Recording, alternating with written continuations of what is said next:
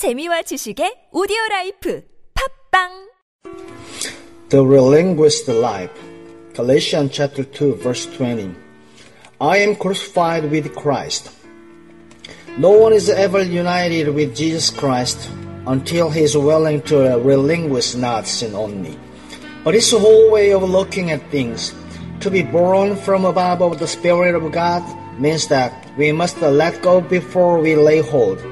And in the first stages, it is the relinquishing of all pretense. What our Lord wants us to present to Him is not goodness, nor honesty, nor endeavor, but real solid sin. That is all He can take from us. And what does He give in exchange for our sin? Real solid righteousness, but we must relinquish all pretense of being anything, all claim of being worthy of God's consideration. Then the Spirit of God will show us what further there is to relinquish. There will have to be relinquish of my claim to my right to myself in every phase.